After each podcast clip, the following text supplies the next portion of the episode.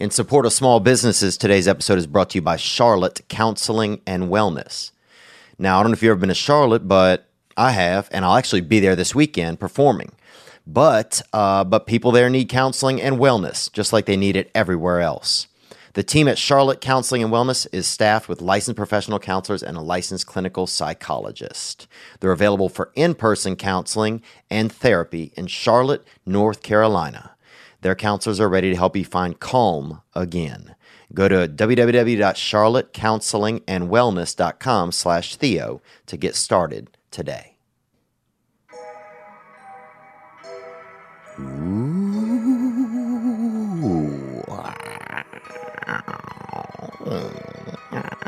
You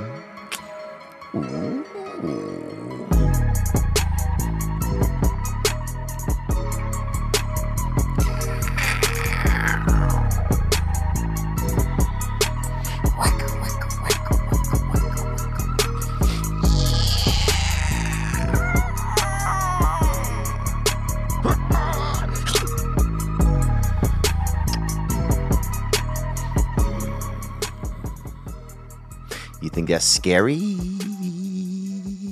Is that scary music? Let's see if we have something scary.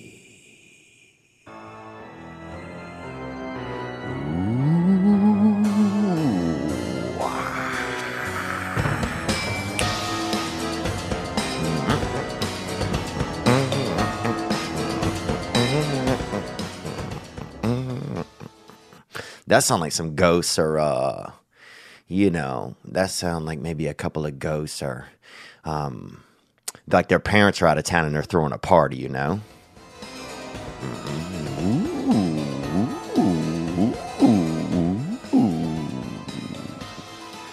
That's what that sounds like. Let's hear uh, another scary, scary sound. Uh, ooh.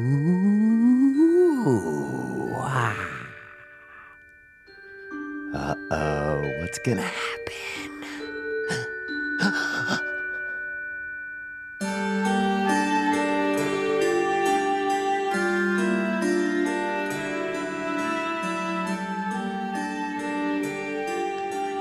Mm. That sounds a little bit like maybe like two swans were like, you know, having had a couple of children, one of the maybe like, you know, they can't find one of the babies or something, kind of.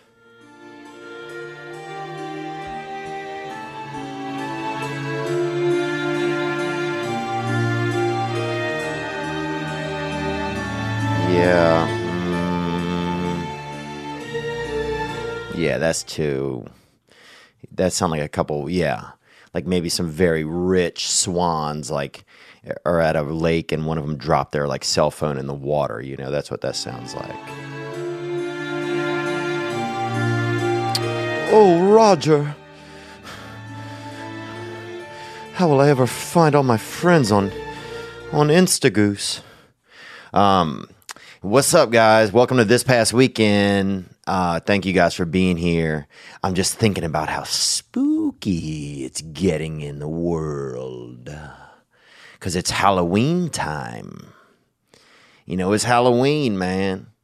Halloween. Uh, man, I used to love. Do you remember Halloween? Remember, remember how much fun, dude. Remember, remember how much fun you had. Remember how much fun you had. Halloween. What are you gonna be? What are you gonna be? For like a couple of weeks when you were in like elementary school, middle school. What are you gonna be? What are you gonna be? I'm gonna be a princess. I'm gonna be a, a coal miner. You know, I'm gonna be a firefighter. That was always a big one. I'm gonna be a firefighter. You know, and it was just like, eh, and, and and the costumes used to be way more normal. Way like, oh, Daniel is a bat. Oh, that's good job, Daniel. You know, oh, Lawrence is, um, he's a coal miner in a wheelchair. Oh, good job, Lawrence. Selena is pregnant. Oh, that's interesting, but way to go, Selena. You know, you just you see that little girl, she come to the door, she, you know, She just That's her idea of, of what of creativity. She's seven years old. She got a pillow in her, you know, and lipstick on. You're like, okay, she's, you know, maybe seeing a little too much at the house, you know. But that was that was that was then that was that was Halloween. Dude, and then I remember you would get the candy, and I always liked them Snickers, them baby Snickers. You know, out here in in in Los Angeles, they give all you know, the costumes are you know out here. It's not even a, it's not even no, you know, it's like uh, Jackson is a hashtag. Uh, uh, Lorenzo, well, he refuses to dress up this year because he believes that uh, Halloween is, uh, you know, it's it's not fair to ghosts. Like actual ghosts aren't getting the credit they deserve. Yeah, well, fuck that, bruh. Halloween is a great opportunity to get an empty bag or anything empty. Dude, I remember one time running around our neighborhood with a plant pot because it just seemed like the biggest thing around fill it up. I didn't care what you put in it. Dude, I remember one guy just poured half of a beer out into mine. I'm like, yeah. Dude, I loved getting them little Snickers. And I love putting on my costume. Look, look I found these sounds. Remember, listen to these Halloween mask sounds, okay? These were sounds that your mask made maybe when you put the mask on. All right, here we go.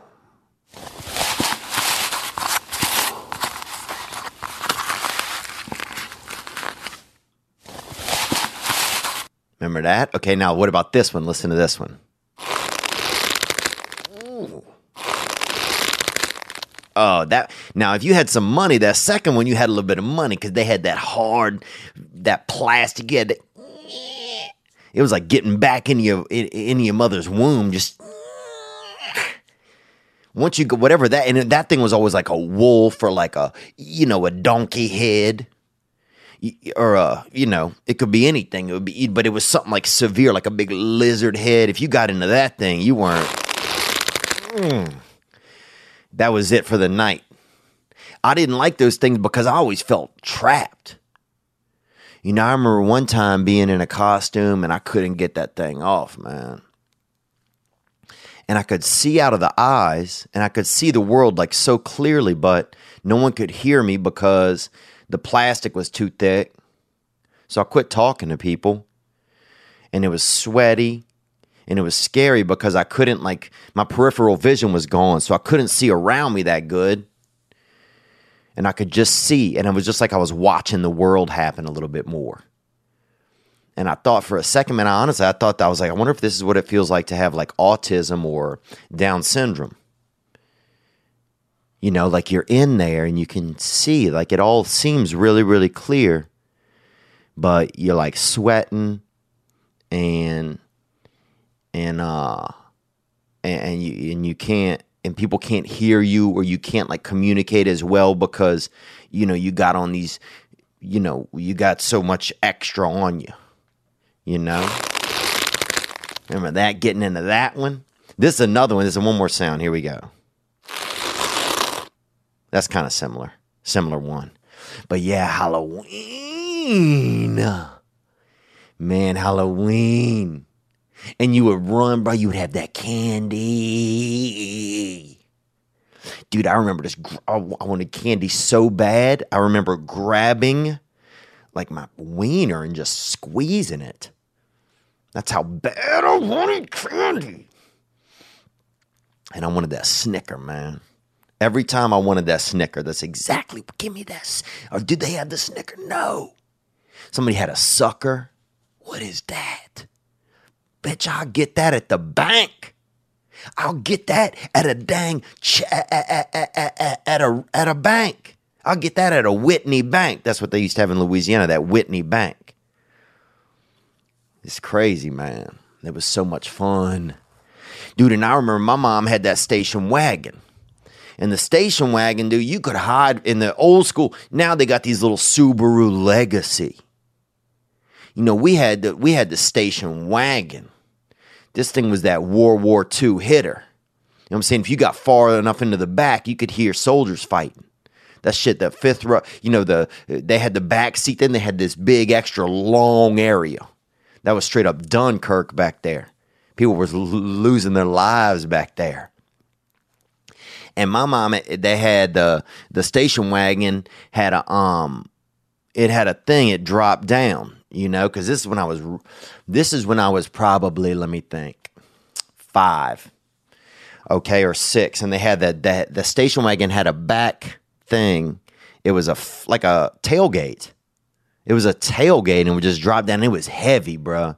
If you, if it came down, you you didn't put it back up till maybe springtime or until a different time of year. You know, it was that thing was heavy.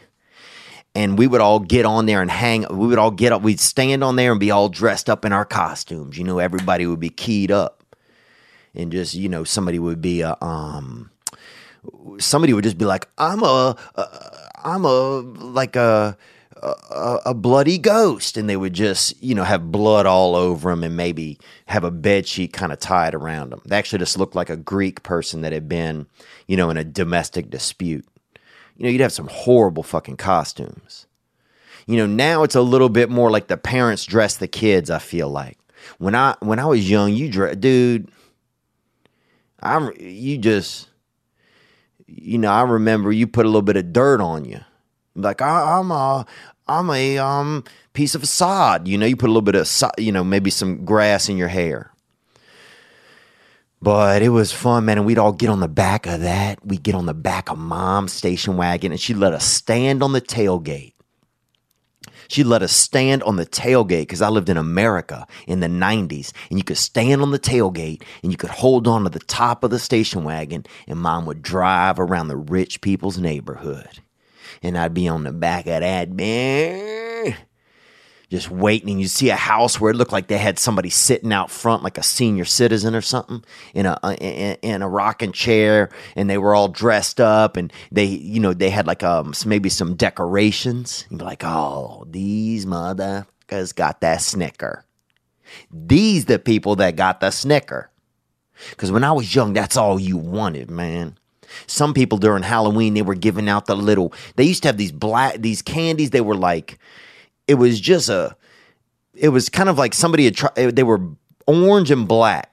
The it was just wrapped up and it was barely wrapped up. Some of the candy was kind of leaking out the back end. You know some of the candy had a little bit of side boob kind of you know a little brown kind of side boob popping out of the um the wrapping you know these little candies they came in little wrappers little you know, little blankets, little duffel bags for candies, you know, wrappers, wrappers. And and they would give you these and it was chewy, it was chunk. You didn't even it was it was un it was the unknown candy. It was like the tomb of the unknown diabetes. It was just a chunk of you were like, "Oh, is this chocolate? Is it caramel? Is it, is it apple? and you would just eat it. And by the time you even kind of maybe had an idea what it was, it was gone and you had no idea what it was. And it was actually absolutely just nothing, just garbage straight up. Just that. I mean, it was, I mean, it could have been a polio vaccine. I have no clue what it was. I mean, it could have been, I just remember it got your sugar up and got you amped up to go another couple blocks. You know, and I remember a couple of them. If you had two or three of the orange ones in a row, you couldn't turn your neck for a little bit. That shit would get my neck all tight, make my veins really start, you know, make my veins kind of dance together and kind of get to know each other a little bit. Maybe even doing, you know, make it make it feel like your neck didn't want if, if your neck would get tight. If I had too many of them little, because they were just unknown candies. They didn't have a name to them. They were cheap and they just, it was just enough to get you to that next house and see if they had a little thing of Smarties, bruh. Rich people always had Smarties or, you know it, little Snickers. Dog, you on Halloween, bruh. Dude, I would train all month in October at the house, stretching, you know, f- fighting my, getting beat up by my brother, you know, pissing my mom off, let her hit me with that leather because I was going to be ready for October 31st when daddy, little daddy, hit the night time for those about to rock. We salute you. Hit the night time, going looking for that snicker. And they call me and they see me. They see me and they know I'm hunting that snicker. And I'd be out there and we'd be on the back of mom's. Uh, and I've told this story. I probably told it last Halloween. I'd be on the back. We'd all be lined up on the back of us. One of us, you know, somebody's just easy, easy, easy costumes. Somebody's a turtle, you know? Little Ronald's a turtle, you know? Little uh, Thaniel, he's a um, he's a goat, and he got real goat hair. His dad put real honey and goat hair on his back to make him look authentic. And he's a real little goat boy, and they put little fake horns on his head, you know.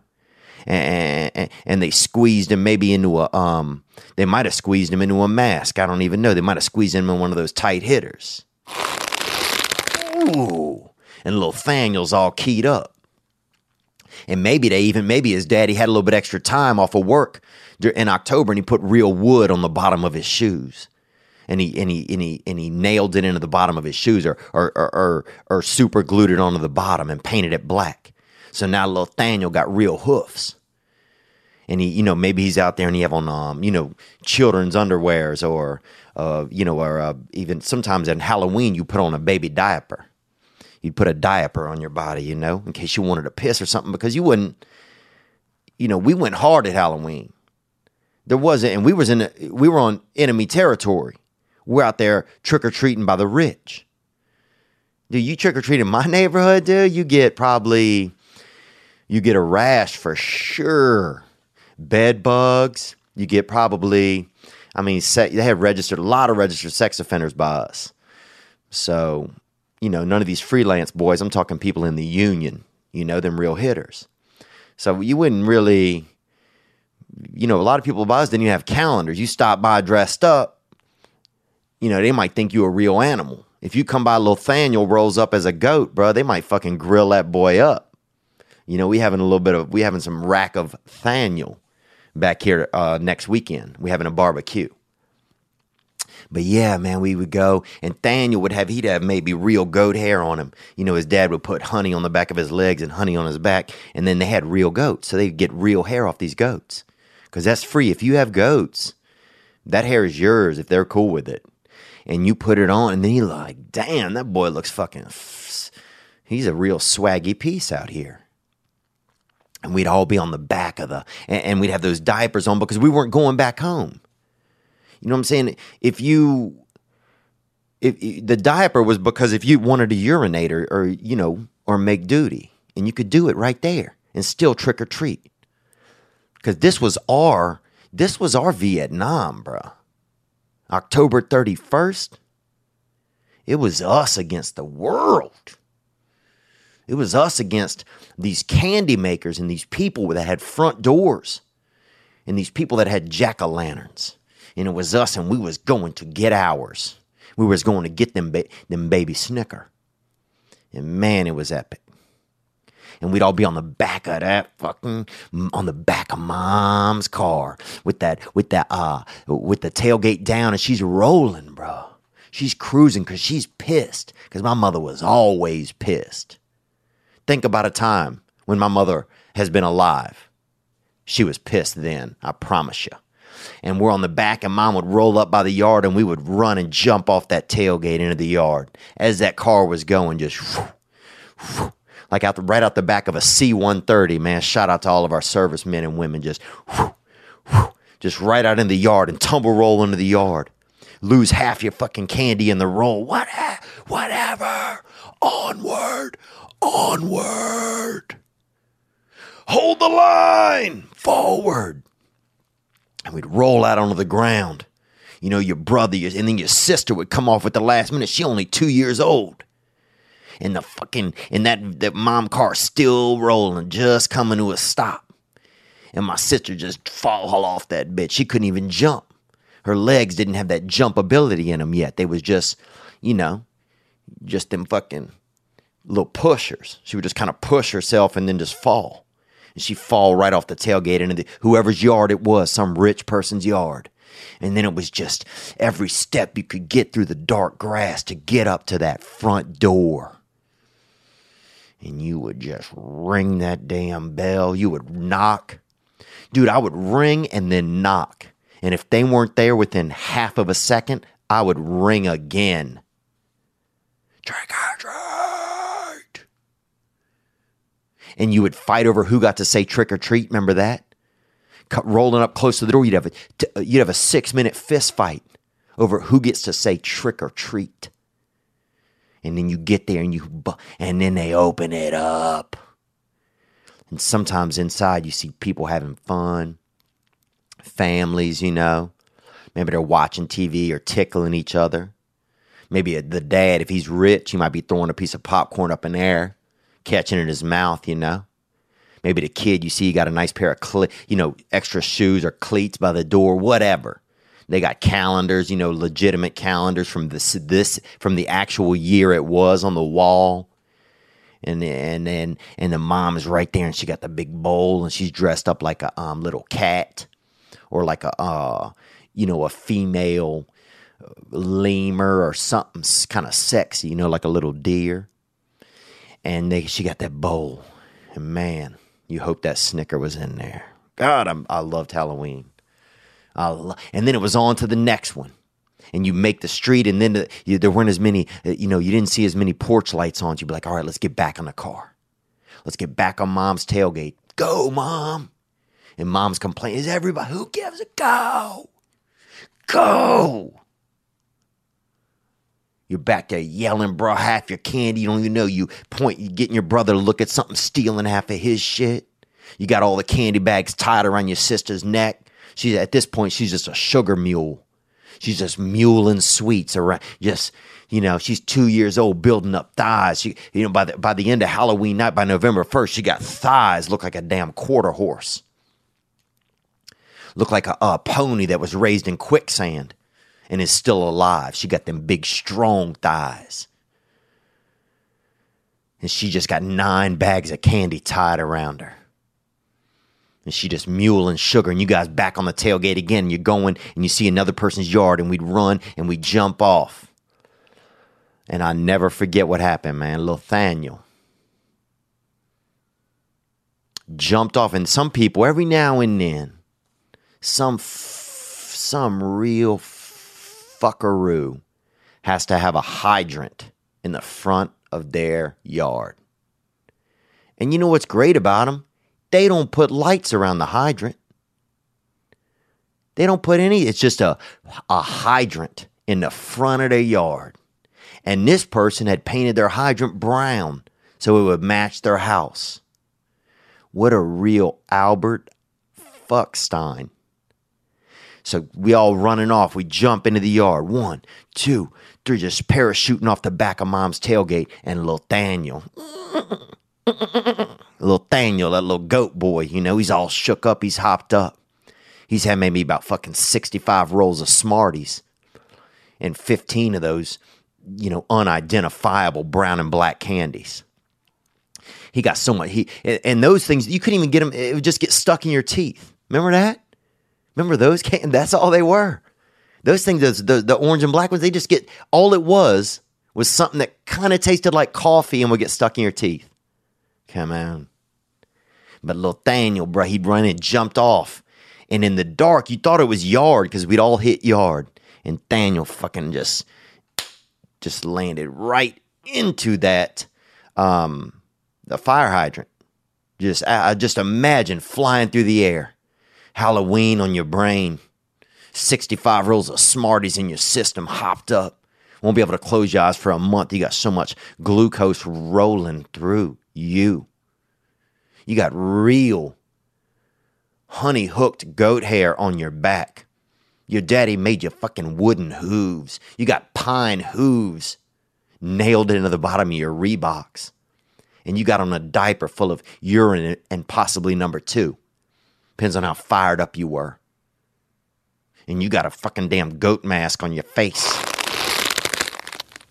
And out of nowhere, just BAM! Out of the pitch black, a fire hydrant.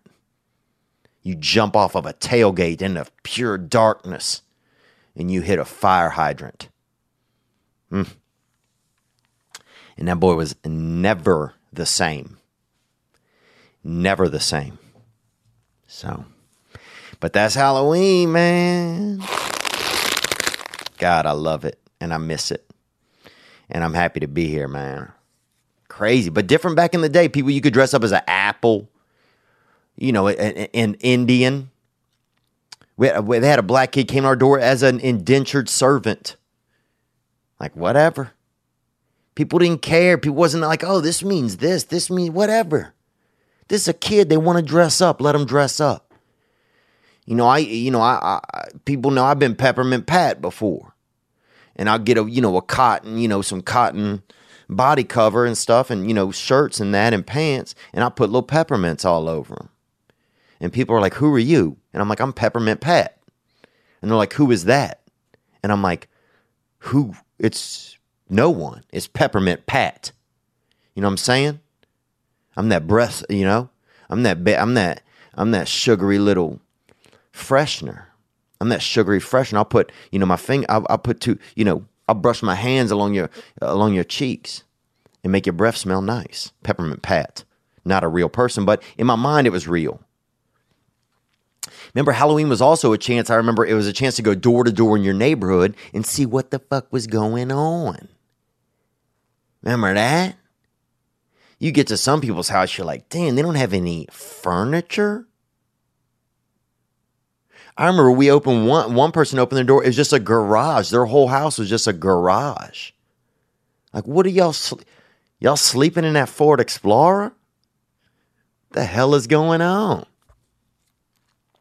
But you kind of got to see what was going on in different people's lives, man. It was interesting. It was really, really interesting. Um, but happy early Halloween. I'm excited. You know, I get excited for the holidays and I get excited. You know, I love the holidays. You know, I love things that bring people together. And I think that the holidays is one of those things. And um, and I think we all need it. I think we all need it. Um, I want to make a couple of little announcements. You know, the King and the Sting podcast is coming. Um, if you want to submit some artwork for that, you know, you can email us through the website, um, or you can send uh, Brendan Schaub or myself a DM, and um, you know, we're just looking for some cool. We want neat artwork. King and the Sting, K A T S, um, and that's it. So if you want to submit something, you know, be a part of it. You know, take a shot at it. You know, there's no guarantees or anything, but we are looking for you know neat ideas. And this podcast is going to be user driven, so you'll be able to submit videos um, for King and the Sting that will that will uh, you can present themes. You can have stuff for us to discuss and uh, or to battle against each other. Um, you know, like Domino's versus Pizza Hut. We used that example before, or you know, Dolphins versus, um, you know, Dolphins versus uh, children that are on swim teams.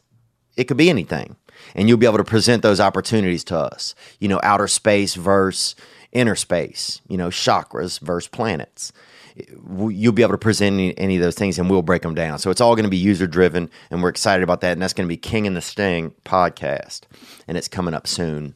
We don't know when, but probably within about the next, I would say within two weeks, we should have the first episode out.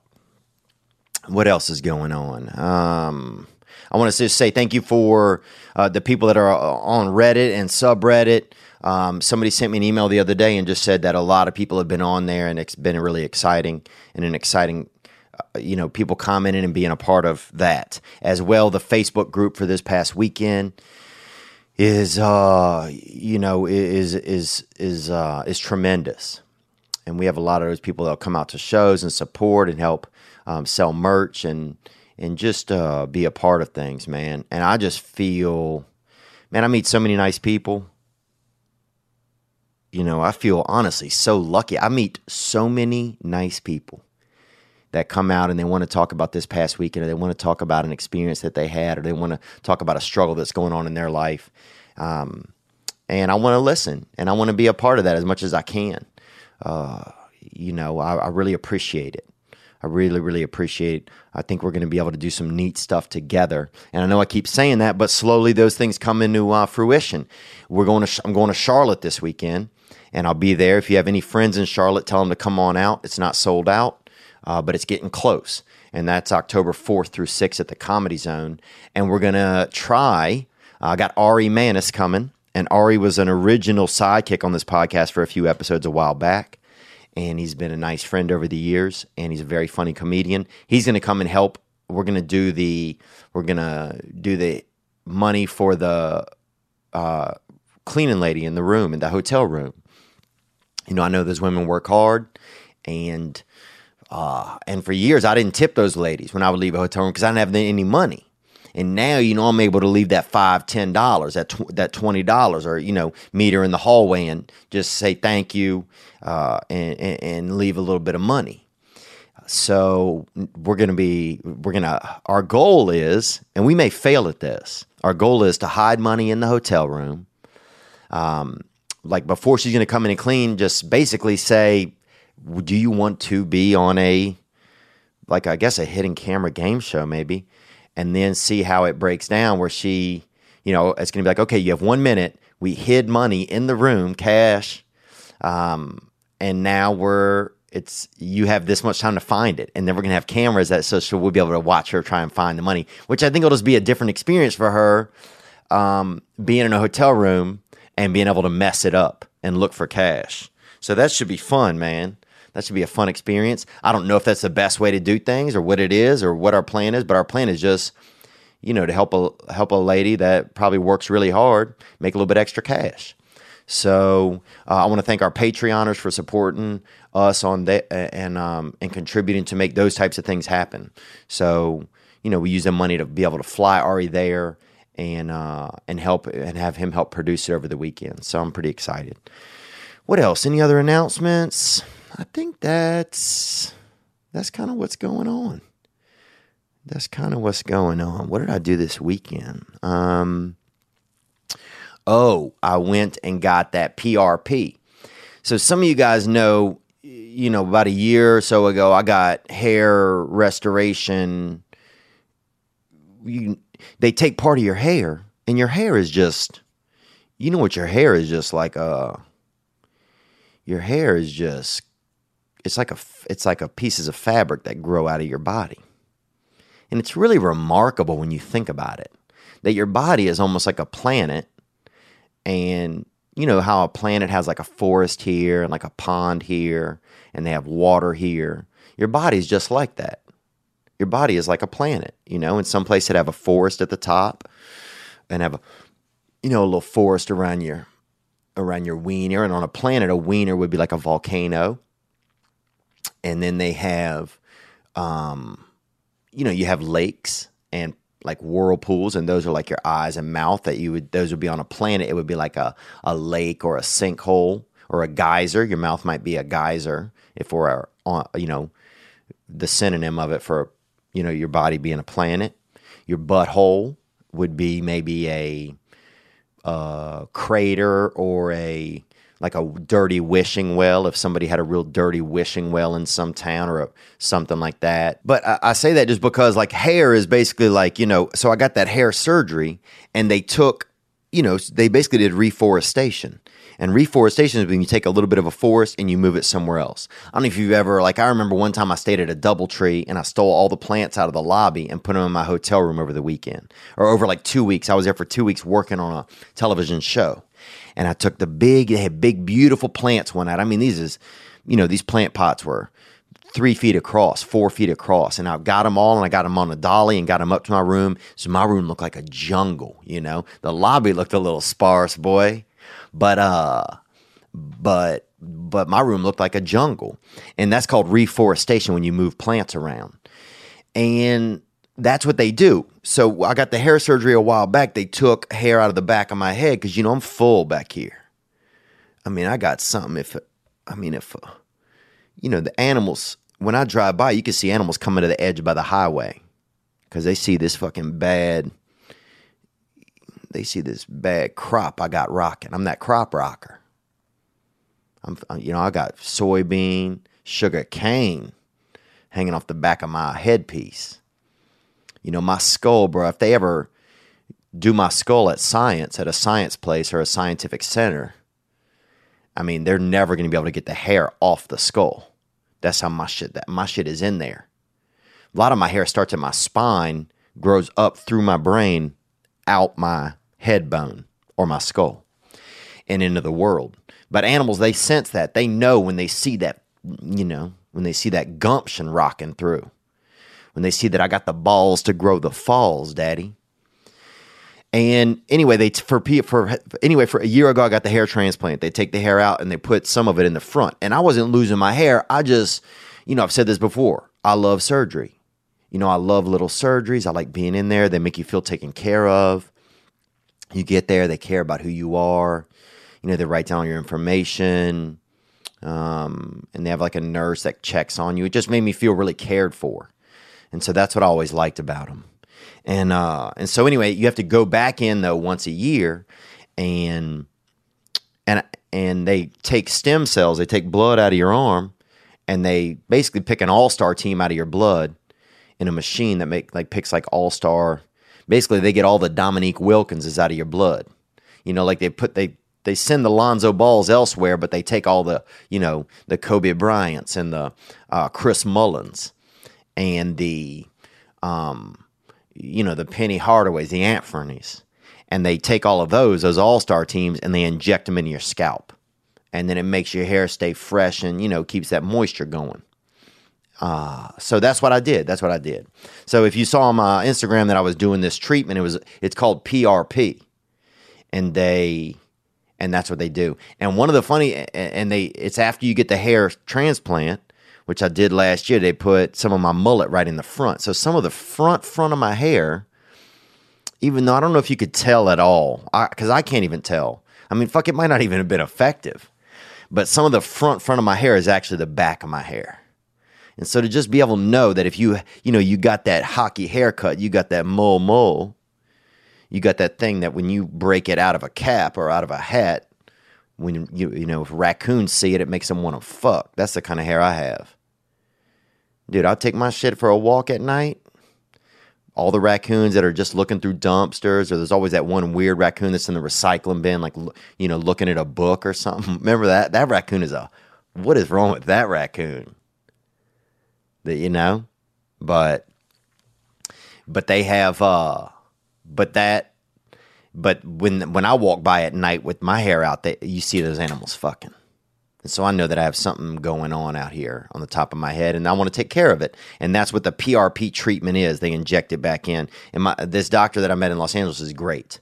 You know, he's a great dude. He's really cool. He used to do uh, liver transplants. And my sister had a liver transplant when I was young. We bonded on that aspect, and then we went from there. But that's what's going on. I'm excited about King and the Sting. What else happened? Uh, we had um, let's get into a few calls, man. Let's get into a few calls. I want to let you know that this episode is brought to you by Gray Block Pizza. Gray Block Pizza and Bronx Born Pizza, which is in Bend, Oregon. Gray Block, which is in Los Angeles on Pico Boulevard. My friend Ruben sent me a picture on Instagram the other day of he and his wife over at Gray Block while they were visiting Los Angeles. And uh, I was grateful for that. Thank you for sharing that with me.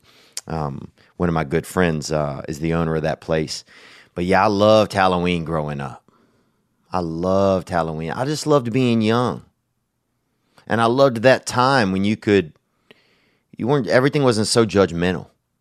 You know, we let people breathe a little bit, we let people be human. You know, and you got to be human enough so that it actually meant something on Halloween when you got to be a beast or you got to be a a scientist or you got to be uh, a bumblebee or a rat it got to, it meant something because you it's like you were like oh tonight I get to creep out, you know? I get to, I get to, uh, you know, I, I'm enough of a human that I get to creep out. You know, I get to be, I get to be a creep now. I get to be a, you know, it is something that is scary. And there was value in that because it was the one night you could do it. But now people out here fucking trick or treat. Everybody, everybody's. There's some people so angry out in the world. They Halloweening every day. Every day they leave their house as a, a, a as a Frankenstein. And Frankenstein was a man. I don't know if he was Jewish or German. Stein, Steen or Stein. One of them I think, one or the other. Um, but yeah, he was like a maybe a Jewish man or a German man that had bad skin I think, and I think he also got electrocuted by his friend, and they, I think, shared an apartment. I'm not exactly sure, but uh, but it was fun back then because you could. It was a night to be something different. It was a night to be something different, and I loved it, man. I loved Halloween. Um, this episode is brought to you by BetterHelp.com. It is professional and affordable counseling. And if you need counseling or you're considering counseling, you're afraid to maybe go to an actual counselor in your town or in your city, you're afraid to talk to a spouse about maybe going to counseling or a friend. Um, I found I found BetterHelp to be uh, better and helpful, um, and especially a great starter way to get into going to therapy. I go to therapy. Uh, you know, I currently go to um, to two therapists, and it's helpful for me. Will I always need it? I don't know. But for right now, it's helpful in my life.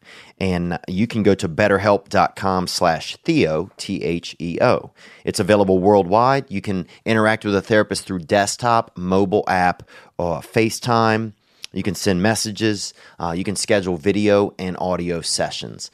So it's a good way if you aren't sure if therapy or something is right for you, but you may need help with something. It's a good way to get into that world uh, and check it out. BetterHelp.com slash Theo. What else? What else? What else? Let's get into some calls here. Um, this we have uh, we have last week we had a guy who called in and he'd been having some issues, you know, and he called in at the end of the podcast and he was struggling uh, with addiction and with some, you know, because the addic- addiction is the dark arts, and that's Voldemort living in the nape of your neck. And imagine having something evil just living in, the, in your neck, casting spells. Casting spells inside of you. Spells that you carry out a lot in your life, even though you don't want to. And we had a man that called in last week, uh, a father. You know, he was five days sober, and he'd been struggling with some issues uh, with his wife and um, feeling like he was going to lose his child. And uh, and we got um, we had a couple of responses that came into that, and we'll uh, we'll tap into one right here. This is Jasmine onward. Hey, Theo, I'm Jasmine. I'm from Calabasas, California. And this is uh, Jasmine is, uh, thank you for calling Jasmine. And this is on our video. You can see this on YouTube. You'll be able to, be able to see the actual video. And you can submit videos to the website through uh, theovon.com as well. Onward. Calling in because I heard the last guy, Devin from Montana, uh, going through some dark times with alcohol and like um, have not drank alcohol in 10 months now and I'm just ah, dude, I'm living the best life now. And oh, congratulations, Jasmine. She says she's ten months now off of alcohol, and alcohol is liquid fire batter. I mean, if you don't know what alcohol is, if you're a child or something, and you're listening to this, which honestly I recommend, dude. You know what I'm saying? This could be that dangerous thing that kids listen to sometimes. This show, but uh, alcohol is basically like pouring fire and basically like pouring the devil's sweat right into your damn, just into your really into your soul holster. Onward. So, maybe some insight on early recovery. Time is going to feel really long right now. Uh, I was a blackout drinker, so, you know, and, and now I have to live through all those hours, and I'd be like, oh my God, like this is so long. Like, but it gets better and it goes back to normal, and it's just the first few months. Um, to your brain is going to do everything it can right now to regulate itself without alcohol. So you're going to feel a lot of feelings. It's going to feel really like maybe irrational, erratic. Um, my tip is write that shit down or put it in a voice memo or something, but get it out of your brain because if it stays in your brain, it's going to feel like it's your personality or it's it's a trait that you have, and it's not. It's it's just what's going on right now. Wow, those are uh, that's really true. That's yeah, if you, it's wild how your thoughts, like, yeah, you feel like that's the truth. And especially a lot of times you're going through early recovery, you're in there struggling, or even if you're just in regular life sometimes, you get haunted. You get the ghosts, man. And especially when you're taking off a time off of alcohol or getting into sobriety, dude, you got a lot of time to kill. That's time before where you was at the bar, you was ordering that, you know, you know, that Rumple Minze Canadian tuckaway. You know, with that splash of lime lime or something. That's when you were having nine beers or something, and you know, petting your your buddy's cat or whatever, or, or you know, trying to touch a mousetrap, getting real high and trying to touch a mousetrap and be that brave finger, you know, Napoleon Bonaparte of finger fronts. So it's it is it's a lot of free time, and if you and you got to be careful with your free time. But like she's saying, if you're writing this stuff down, you're getting it out of your head. Because a sheet of paper can really be your head in front of you. And it's hard to look at your head when you are when you are in your head. So if you can write things down and put your head out in front of you, then you can really get a different perspective. Um, but congratulations, Jasmine, on ten months, and uh, and that's that is some uh, that's some sweet suggestions there for Devin. Yeah, he was really really struggling, and I got to get in touch with him actually. Um, I'll have to make sure to see how he's doing. Uh, what else? Let's keep it cruising here. We had another call actually with a suggestion for um, Devin, and let's get into that one. Here we go. Theo, what's up, Bubba? This is Devin down in Georgia, man, Paulding County. Oh, Devin from Georgia. And this is Devin for Devin because the guy who called in last week was Devin. Onward. Gang, gang. I uh, was calling in, man. I was listening to your last episode. There's another guy named Devin. He's going through some things, dude. From one Devin to another, man, just telling him, bro, you can make it. I use uh, this past weekend and the church. I use a lot of you guys' podcasts, man, get through every day. But uh, after four years and not getting to see my daughter, man, I got it last weekend. I get to go to every soccer practice. I love it, man. It's worthwhile. Keep doing what you're doing, Theo. And Devin, hold in there, man. You got it. Wow. Excuse me there. Wow. Four years he he got to see his daughter. You know, he gets to go to soccer practice. And he said, hold in there. And that's it, man. That's it. Look, look. This might be your Halloween, like Jasmine's saying. You can have these ghosts in your head. You know, you're gonna have that Frankenstein or Stein. You know, you're gonna have uh, you know, somebody's dress, you know, little Selena dressed like a pregnant. You're gonna have these things in your head that are gonna be haunting you. And you gotta hold the line. You know, you gotta jump in it. You know, you you're in the grass now. You know, you ain't you ain't still out there running and jumping in the dark uh, hydrants like Daniel, like little goatee Daniel. You got an opportunity. You're in the grass, and you just got you have to trudge along. Devin, you have to trudge along to get to that front door to get that snicker.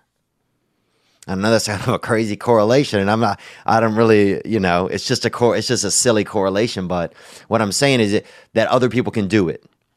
This man, Devin, did it down in Georgia dude, if he can do it in Georgia, you can do it in somewhere else. Because different places are just different places, dude. There's different pieces of land. And you can do it, man. You know, but it's nice to know that you have people out there that are thinking about you right now. And you got this, Playboy. You got this. And we got to check in with each other. I'm going to check in with you as soon as this show is over. Um, the, the hotline is 985 664 9503. You can always call the hotline and leave your thoughts, suggestions, feelings, what's going on in your life. Uh, you know, we're out here. We're out here. And thank you guys for calling and being a part of this show. Um, let's take another call here. Onward. What's up, Theo? Alvarez, calling out of California. What's up, Alvarez, man? Onward. Wondering uh, what you think about. Uh, got fired last week. I'm a maintenance mechanic, electrician. AC guy, certified welder. So I'm on this boom lift. They call me down tell me to go work in this on this toilet, which I usually don't do. Toilet's full of feces, massive amount, bro. Oh yeah, bro. Them boo boo cauldrons. And I used to work at a place, bro, that they had, you know, I used to work at this place called Ducko's when I was young, and it was like a burger joint. And it was only in business for probably two months, which I didn't even know you could be in business for two months. I mean, that seemed like almost not even a business. It seemed like somebody just having people stop by and then getting a little bit of their money, and that's it. But so Ducko's, they had burgers and cheeseburgers, and they had the famous four, and that's what it was called. And it was four pieces of meat, cheese on the top, cheese on the bottom. And that was the big thing. All like, oh, we're gonna put cheese on the bottom of the burger. That famous four. And dude, people would get sick from it, I guess. I don't know if something's wrong with the meat or something's wrong with the bread or just something's wrong with fucking Ducko and the whole joint. So I'm in there, bro. I was a counter boy. But that's the funny thing. Look, when there's only two people and employees and one of them's the boss, They hire you as the counter boy. Next thing you know, you in there. Next thing you know, you in there in the toilet with that, you know, that plunger, and you in there just fucking ratatouille. Next thing you know, you working in that boo boo kitchen. You working the toilet shift because they don't have anybody else, and the owner want to act like he's never dealt with, you know, and eh, like he's never dealt with feces. And even though the crazy thing is, he's the one making the food and selling it. He's the one making people sick. And now I'm having to work in the back streets of this establishment, in the seedy underbelly of his own customers. And dude, it was the smallest little restaurant. Had three tables, so people would order from me, go sit down, get sick, then go use and the bathroom there was no sometimes you get a bathroom there's like a little waiting area you open a door there's another little room and or a hallway and then the bathrooms this shit was just door toilet no what no and it was just gender neutral anybody could go in there. Like a mule could go in there if it wanted to. And so you would hear it was just so bizarre bro. You would people would be sick in there and it's like i'm literally trying to take an order. And like 11 feet away th- from me through some very very limited uh plywall or whatever it's called pl- uh, plywood very very limited plywood. You could hear somebody making just some damn you know just that body belt just you know making a belt out of his bottom and just sweating and feeling really really irie man. You're feeling irie? Bro your booty gets jamaican bro. Sometimes you in there sweating so hard. Dance with me. Uh onward. Like, uh, like, there was a sign on the door, don't use it, and some dude did that. I see no toilet paper, all I seen was feces. Oh, that's a booty terrorist, bruh. I've been in there, somebody. Dude, I was at a um Falcons game one time and they had a uh, urinal with the bag over it. You know they do that. They put that plastic bag. This dude put turned his butt around, you know, cut a little hole in that bag. He had a you know a sharp object or something, a little shiv or a piece of bone in his pocket. He cut a little thing in that plastic and boo booed right into the deal. Unbelievable people living out in the world. Onward. So I'm like, I'm not doing that. Uh, he said, the supervisor goes, well, if I have to do it, we don't need you here. I do a lot for you, Joe, because I also go to school at night, trying to get my, uh, long-term goals, get my master's in social work. Oh, congratulations, man. I love hearing that. Alvarez, I love hearing that, brother. That's what you want to do. Social work, man. Because you want to help other people, you know? Onward. Uh, try to help, um, I'm uh, 11 years clean, trying to go that route, you know, right now. Gang. So, um, he helps me out when I have to intern. I'm doing some interning at drug clinic. But I'm like, I help you too. I work 16 hours. It's equal. I'm not saying anything. I'm just not cleaning a toilet filled with shit. I'm not doing that. He got all mad, fires me. So now I'm without a job. It's been about three, four days and I start getting depressed. I start getting weird. Like a man needs to work. But I don't know what you think or what other guys think out there. I talk to some friends. They're like, you should have just did it. But I thought that's, where's the line? I have a three year old daughter. Someday I'm going to tell her you got to do what you feels right. Self respect is very important. But, you know, not having a job is a horrible, horrible feeling. I got some things lined up. But, uh, hope to hear it on the podcast, man. I'm all about you, bro. Well, thanks for calling. Uh, you- that's a tough spot because, yeah, you have the child. I think, you know, you take a couple of options. I think you can always go back to him if you still feel like, you know, sometimes it's about being the bigger man. You know, and maybe it was, you know, in that day, sometimes you're feeling a certain way. You could always go back and say, hey, look, I made a mistake. You know, I could have done it differently. I could have said, I could have just taken the direction. I just felt like that was out of line for me. I've been there.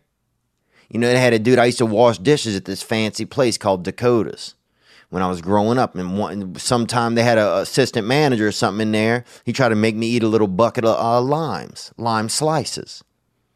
And I don't even, I barely knew this man. He was always trying to pretend he was French and shit, but he wasn't. And he was probably an idiot or an idiota. That's French? I don't know. But anyway, he tried to get me to eat this thing of limes and said I had to do it because I was an employee. Man, fuck that, bruh. I ain't eating a, uh, you know, they probably had 60 lime slices in there.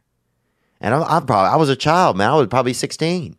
I'd never had more than even one lime slice. And this man trying to get me to eat 60 lime slices.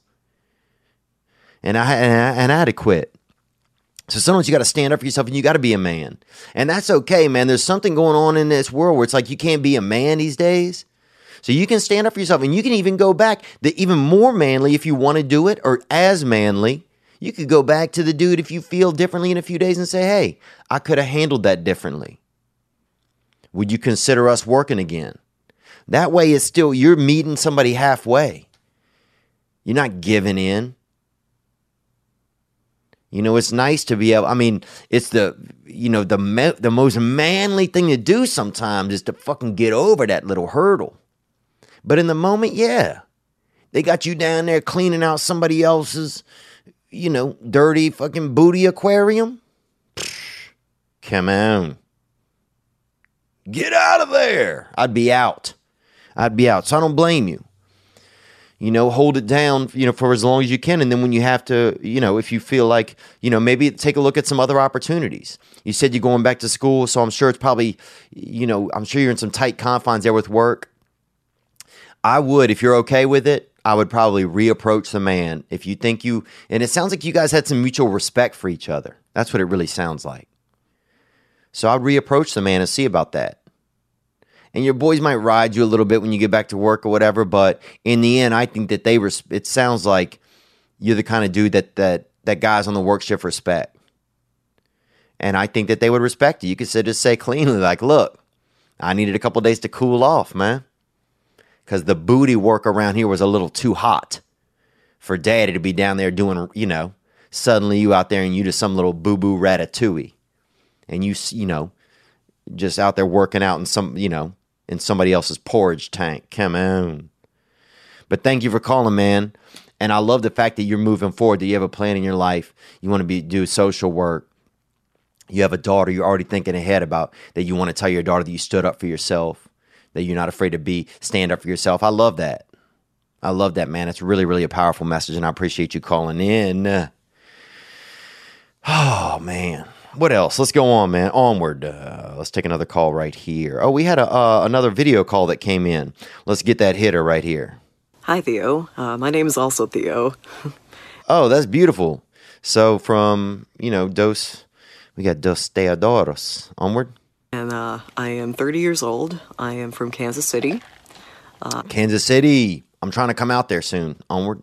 I'm a musician, uh, just a professional multi instrumentalist and I am also a transgender man. I've, you know, I've been transitioning from female to male. Uh, okay, you're going female to male. Okay, onward. First off, I just wanted to say, like, thanks for just thanks for your podcast. Thanks for putting yourself out there because I've been listening to you for maybe about like less than two months, and it's really been helping me a lot. Oh, that's sweet of you to say that. I appreciate you uh, saying that. Onward. Through my mental health problems that I've been dealing with this year. So thank you for that. Oh, I can imagine. If you transitioning from one sex to another, I can't even imagine the mental health part of it. Jeepers. Dude, I can't even you know, I watch an episode of of uh of Sex in the City and I can barely hold it together sometimes. So, onward. I was curious. Um being a transgender guy, um, I do not know the first thing about like being a dude. I don't. I know. I don't know how to approach the social aspect of it, even though that's exactly like how I feel. And so I was wondering if you know maybe you had any advice or any of you know especially advice on how not to like seem creepy or weird because I know people are going to start thinking that now. They don't generally think that of women, but they will think it of men. And I really don't want to come across like that. So that's pretty much it. You know, thanks again. Yeah, thanks for calling. No, this is super interesting. How do you get, yeah, how do you be a dude? Well, you showed up at a really wild time, young lady. Um, I don't know if I, I mean, I almost want to say right now it might be safer to go back across the river, you know? It's a scary time to be a man right now. Um, but at the same time, I'm going to do it, you know, and you're going to do it. and uh, I commend you. That's got to be really, really brave. You know, I, I've never been. You know, I've locked my keys in my car. You know, but I've I can only imagine if you locked your, you know, if you feel like God kind of locked your, your gender keys, in, in, you know, in the vehicle, and you, you got to pop that lock and, you know, and maybe, and, and renegotiate the ignition a little. You know, uh, they to be a guy these days, I mean, I think first of all, you got to get some cool, some kind of like maybe some nice slacks, you know, and some nice pants. I think a hat, if you like to do a hat, some guys do a hat. Um, uh, I think these days guys are a lot more supportive of each other than they, than they used to be. Uh, I don't think you have to do steroids anymore, so you don't have to do that. You can I think getting into sports is super good. You know, even if you just watch as a fan playing some fantasy sports, and it might not be something that you like, but I mean, I guess you're asking for things that I think make it easier to associate with other men. So those are some of them being able to talk about sports uh, being able to, you know, UFC, that kind of stuff. At first, I didn't like watching UFC. I don't like watching people really beat each other. But then you start to see that a lot of these men are heroes and that they have goals and that they have ambitions. And the fighting is just the way that they, it's just their, uh, it's their physical process of chasing their dreams. And so I started to really um, enjoy it more when I look at it like that. How else to be a guy? I would say maybe spit on the ground sometimes. You could do chewing tobacco if you want. I don't recommend it because you could get hooked into the tobacco world, but I used to do it for a while. I worked on a farm and I didn't feel like that much of a guy. I had to guy up a little bit. And so I'd stuff a couple, you know, socks in my junk area by, the, by that, by that fucking, you know, by that little meat tongue, you know, that, that low tongue that you got, that wiener and I'd put a couple socks in there and start doing chewing tobacco because I was trying to bulk out and man up a little bit. I've done a lot of things to try to seem manly over the years. So, how do you welcome over to the boys' side? I mean, it's wild. This is like the craziest game of Red Rover I've ever been in. You know, I, let me catch your name again at the beginning. It was also Theo. Oh, fuck. It, at least I, maybe I'm not egotistical enough that I don't remember in this sense because it's my own name. But Theo, welcome you know, wow, I get to welcome a Theo to the man, to being a man, being an adult male. Look, it's uh it's tough these days though. You're not especially you're white guy, so you know you're getting they're gonna blame you for everything. You know, if you even if you didn't do something, you could be blamed for it. Uh, but people of the media right now does not like you, so you got to be careful. Uh, so just be careful. You know, be cognizant of what's going on. Um, I don't know if it's a safe time to look a woman in the eyes. A lot of women out there in certain cities. Most of America, you still can. Some places, it's a little dangerous. So I would just be a little bit weary out there. Um, but welcome over to the man side. You know, we can use some good men over here. And it's nice to see that they got women coming over to this side. You know, because we've had a we've we've had a lot of men slip over onto the other side. You rarely see that bad, you know, that bad boy coming back over here. But Red Rover, Red Rover, send Theo right over and all aboard and welcome. Thank you for calling in. And that's got to be a brave journey. You know, I've done some different things in my life, community college. Uh, you know, I got poison ivy. Um, you know, I had my penis hole kind of enlarged when I was young. Uh, I've tried to learn Spanish about six times, but I've never been through anything like that. And I bet that that's whew, that's the Mount Olympus, really, of, you know, you're doing it all. You're doing it all. Boy, that remodel, huh? Whoo! Red Rover, Red Rover sent Theo right over. And look, if you learned anything while you were over there, get over here and tell us. Because they taking these men out right now. Every if you a man, if you even, I'm thinking about mailing my dick to another country and going and getting it later. So you might be coming across at the wrong time, but no matter what, we're happy to have you. And uh, and that's a be- you know that's a wild journey you're on. And um, and I love you, Theo, and welcome, Theo. This is crazy. It's like I'm almost like I'm talking to myself. Uh, okay, let's take another call here. What do we got? What's up, Theo? It's Ernesto, and I'm in London. Whoa, Ernesto from London, huh? Onward. Just came back from the Chris D'Elia show. It was all right. And we were sitting here, and we were thinking, we had an idea for a show for you. And it goes, Theo Von describes a video for someone with visual disabilities. So they can't see. So you have to describe the video for them, like as a helpful gesture. Okay, so wait, so I describe a video for somebody with visual difficulties, like blind syndrome. Okay. So I have to describe a video for them, or can I describe anything? That's what I want to know. That's the thing, you know. I would love to describe things. Imagine being a describer. Imagine being a seeing eye dog for a blind person, but you're a seeing eye person, which I think's better. You know what's kind of fucked up? I'll say it. We give blind people a dog. Hey, guy, you can't see anything? Here's a dog. How about a real person that walks around and helps them out? You know, you got a bathroom, buddy. You got one, you know, a kid needs to go to the bathroom. You send them in pairs. But a blind guy needs to go for the rest of his life and you tie a damn, you know, a Bichon or a, you know, a little baby Australian Shepherd to his hand. An Australian Shepherd, I think, is actually could handle the job. of Bichon, dude. If your eye dog is a fucking Bichon, bruh, you're not gonna make it, or you're not gonna make it far. Maybe you might make it to like a, you know, a place like a French restaurant. But look, I could do it, man. I'd love to describe something to a blind person. A marshmallow? Come on. Dude, I would love to describe a cliff. Imagine describing a cliff.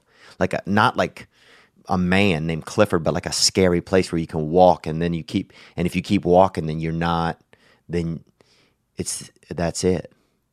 Imagine being like I wonder if blind people because if I get by the edge of a cliff, my whole body just like is like, do not go anywhere right here. I wonder if that happens with blind people.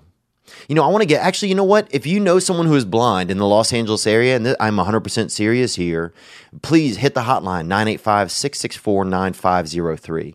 You know, because I'm tired of wondering what it's like. I'm tired of having questions for blind people and, and not being able to talk to them because um, pe- people are like, oh, it's insensitive. You can't ask a blind person about being blind. I can't? Why not? Yes, I can. If you know a blind person that lives in Los Angeles or even California, we'll fly them down. You know, we'll get them around here. Um, I'd love to have be able to have the opportunity to talk to someone who has that ailment and see what's going on. And uh, and do and I'm not you know and I'm not, I don't mean that in a jovial way, you know, because I don't know if I'll see forever. You know, when I think about my life, honestly, I don't always know if I'll have my sight. You know, sometimes when I think about 30 years down the road or even 10, 12, 13 years, I don't know if I I don't know if my eyes work the same as they do now. So we would love to have somebody on uh, that has that ability. But yeah, being able to describe things to a blind, I would love to maybe be able to do that if I had enough extra time at, um, to do that type of work. But I think that's a beautiful job, being able to get somebody out there, or even little, uh, you know, even get like a little blind. They have those, you know, those sex, uh, those goats that do sex and then faint which I fashioned a lot of, you know, I fashioned my sexual style over because I get so nervous. I'd hold my breath during sex and then just get so keyed up, I'd fucking just be unconscious. Onward, let's take another call. Hey, Theo, what's going on? It's, um, it's Brendan from Atlanta. I just wanted to call and, uh, let you know that you're the man, bro. And you don't need to, um, you don't need to feel like you need to do anything bigger for us. Exactly what you do. Um, helps us and the community that watches you each and every day, you know. Thanks for calling, Brendan from Atlanta. Uh, uh, let's hear more. Uh, I'm a little nervous right now, but that's okay, man. Don't feel nervous, dude. Uh, I appreciate you calling. I think it's nice you to call. I think it is. Yeah, I could imagine it's probably kind of nervous. But if we ever meet each other in person, don't feel nervous around me. You know, and if you do, just tell me that. Um, because I don't want anybody to ever have to feel nervous around me. You know, uh, you know, I'm not special. You know, I'm not a special person. Um, you know, I'm just somebody that's just trying to be a fucking person. And it's really hard these days to be a person. It's hard to be a young man. It's hard to be a young man if you struggled and don't even know how to be a man sometimes. You know, in this the environment we're trying to learn in. But by being here, by you calling in, bro, that's I really appreciate it. Let's hear more. You know, we don't even notice the bullshit. You know what I'm saying? We don't even notice like when you say you you feel like you might uh not be having a good show or you feel like um some things might just go wrong. We just want to see you, bro. You know what I'm saying? So uh keep on keeping on, gang gang. You already know what it is, and um uh I hope that you're having a good day today, bro. You know. All right. Thanks, Brendan, man. Thanks for that. Yeah, I second guess myself a lot. You know, I think I've always had I've had a lot of trouble my whole life in being decision making decisions. I don't know. I'm not very you know, nobody ever taught me how to make a decision when I was young. I was making my own decisions, and so I created my own reasoning in my head for why things go the way that they do. Uh, or why I choose. And sometimes, a lot of times when I was young, it was selfish reasons. And I didn't realize it was selfish reasons. I just needed to survive. I needed to get by. You know, I needed to be able to get some sleep at night. And so, you know, you do whatever you have to do to get into a comfortable place, you know, inside of yourself. And sometimes you create dirty stairwells or misguided, you create stairwells that, you know, don't always connect to floors and stuff. You create your own little belief system inside of you that makes you be able to function and survive. And, and yeah, so now I'm, I'm an adult and I'm still have this you know, some of the contracting work inside of me is a little shoddy because I fucking did it all myself as a child. Or I did it with strange influences and, you know, uh, so yeah, I guess I just get nervous sometimes and, you know, and I do feel pressure as I get older. And I feel pressure as this podcast gets uh, bigger listenership, you know, because I don't want to fail. I don't know if I, I, this is interesting. It's like I don't, I don't, I don't think it's that I don't want to fail myself. I just, you know, it's something. I want this podcast to always feel small, you know, and and uh, because to me, a lot of times it feels kind of one on one in some ways. You know, like I'll be I'll be honest, I don't know who you are, Brendan, but in my my head, I picture you call. Um, I picture maybe a young black guy or a mixed guy. Uh, you know, maybe in a Honda, Honda Accord, bruh, but um, LX. Uh, you know, maybe ducked off somewhere behind a Subway or Quiznos, bruh. Fuck Subway, dude. How every Subway has a, a B rating on the door. And every now and then you see a roach by the meat or a bug and you pretend like you don't. Come on. But yeah, maybe ducked off somewhere and calling into the hotline. So now I, that could be totally fictional. I don't know. Dude, you could be, I mean, who knows? You know, you could be a woman. Who knows? But but I appreciate you calling, man, and thanks for saying that. Yeah, I guess I I just want to be I, I don't want to waste somebody's time. That's what I don't want to do. So I don't want somebody listening to the show and be like, oh man, this dude's wasting my fucking time. That's what I don't want. For some reason in my life, I've always felt like that. Like I just am like, oh man, I hope I'm not wasting somebody's time. I think maybe you know when I was young, people people you know, I think my mom was so busy and had to work so much that you know I felt like I was always under the gun emotionally or even with time wise with her. So I maybe that's why I feel that way now. Like oh, I just hope I'm not wasting somebody's time. I always feel that way a little bit. But thank you for calling, man. I appreciate you. And uh, the ATL, I hope to be able to come there in the spring. And um, thanks for your support. You know, I'm gonna fuck up on this podcast. I'm not gonna. I'm gonna say shit people don't agree with. I don't even know. Uh, you know, I don't even know sometimes. But we got men coming over to our side. We got another Theo in the books now. So this is shit is fucking we we heating up, boy. We got this army, baby. Um, let's go to another call. Onward. Hey Theo, gang gang. This is uh Derek Allen calling from Vancouver, Canada. Dirty Derek from Vancouver, son.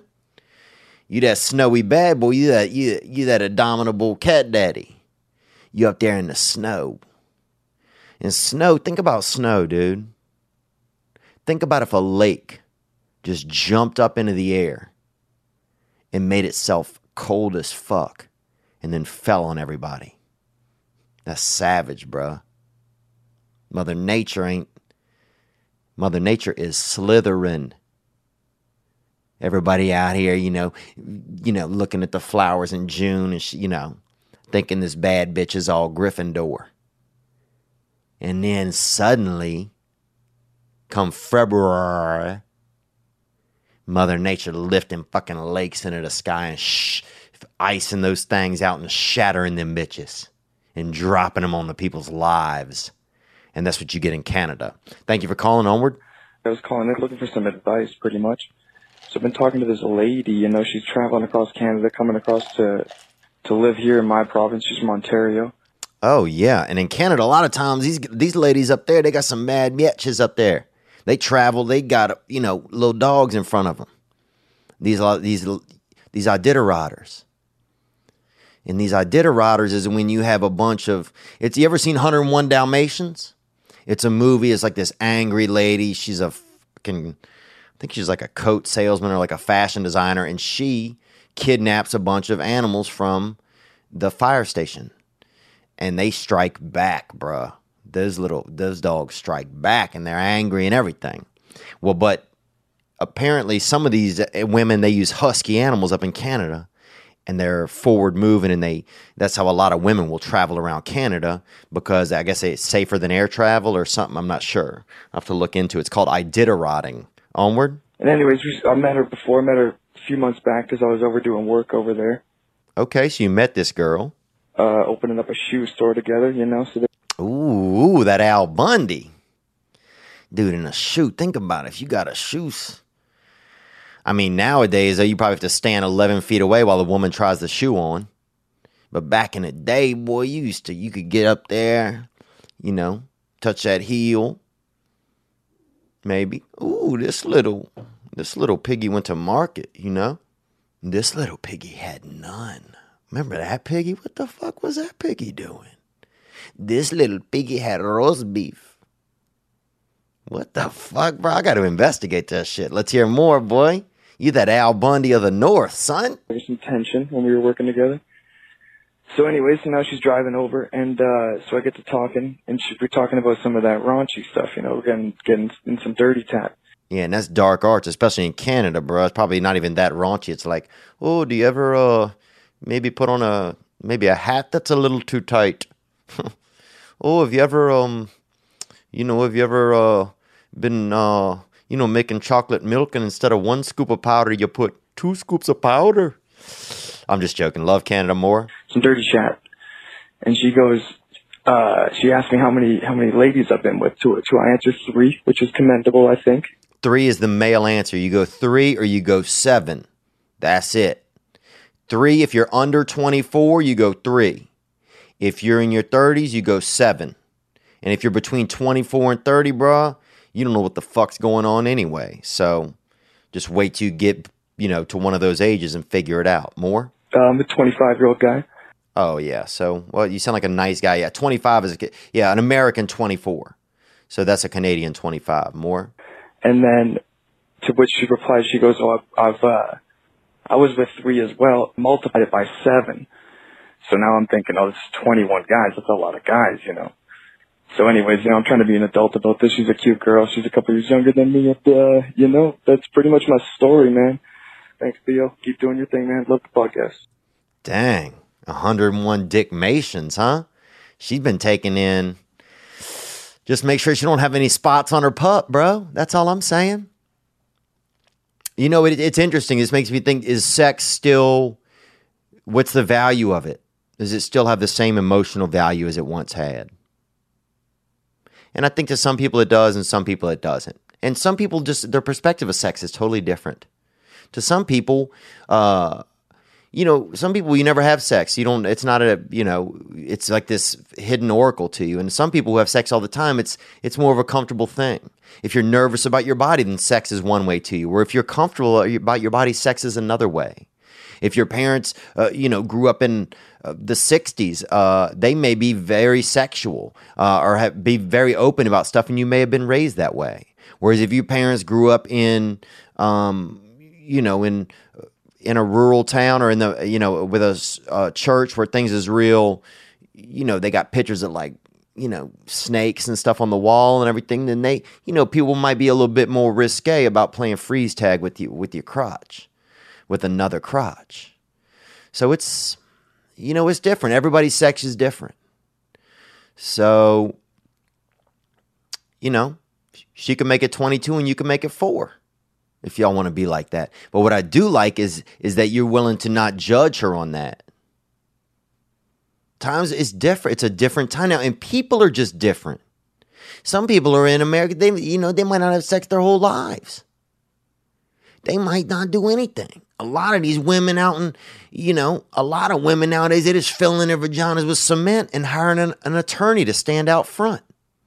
They not even letting any, they, you know, it's crazy.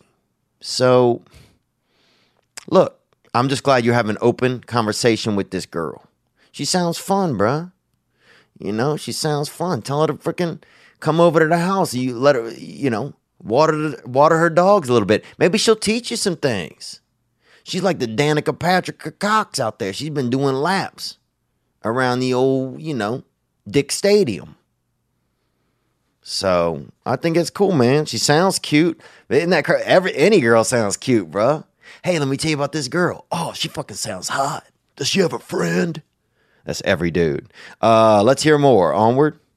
Another call. Another call. Yo, Theo, Big T Dog. What's up, T Dog? Onward. This is your other T Dog, Trey from Portland, Oregon. What's up, Trey from Portland? Onward. You know, I've been, you know, as a, as the only black man in Portland, other than the Trailblazers, and probably one of like three black people that listen to your show. yeah, I'm trying to think. I think we have more than that. I bet we probably have about five thousand. But uh, onward. Listen to the podcast. I've been noticing you say that like you're talking about how it's so hard for white people right now. Or like it's like on one hand, you know, I understand where you're coming from. I get all the minorities and the LGBTQW, X, and Z's are coming out of the woodwork looking for trouble. But on my other hand, I mean, at least you guys don't have to worry about like sitting in your house playing Madden. Some drunk off-duty cop comes in and shoots you in the face, or you get pulled over when you're out there just trying to get them hitters, Yeah. and then you ended up getting hit. Yeah, that's true. You're trying to grab a couple of burgers. You with a couple of black guys, and it, I bet it is a lot more nerve wracking. I was thinking about that. Imagine if black if black drivers' cars ran on nervous energy. Dude, that's the when is Elon Musk coming out with that car for black drivers? The car that runs on nervous energy, dude, because they must feel it when you're driving around. I've thought about that. Onward. by the police. Y'all don't have to worry about that. So I get you feel like everybody's coming down on you for being a white straight male, but try being black. I'm not saying go out and put on blackface, but just try it sometime. I guarantee you it's not the same thing. Preach peace, love, and understanding for everybody. And I get where you coming from, but let's not take away from the fact that stuff out here is hard for us color folks, man. Pimping ain't easy. Living ain't easy. Breathing ain't easy but I want you to breathe easy because I love you. You're out here doing the Lord's work, homie. Love you. Amen, bro. I love you, man. I appreciate you calling in. Yeah, you know what? I can't even imagine. There's some, there's some things I can't imagine, you know, about being black. Um, I can't imagine grow. I can't imagine being, like you said, like the only, like if you're one of the only black people in an area where it's a lot of white people. Like, cause I get, if I go into a place that's a lot of black people, I get nervous.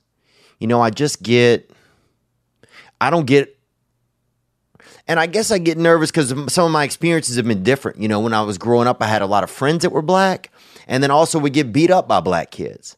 You know, especially when you're poor, it doesn't. I don't, you know, if you're white or black, those people like to fucking fight, and a lot there's a lot of ignorance at low levels of poverty, and and so there was a lot of fighting, man.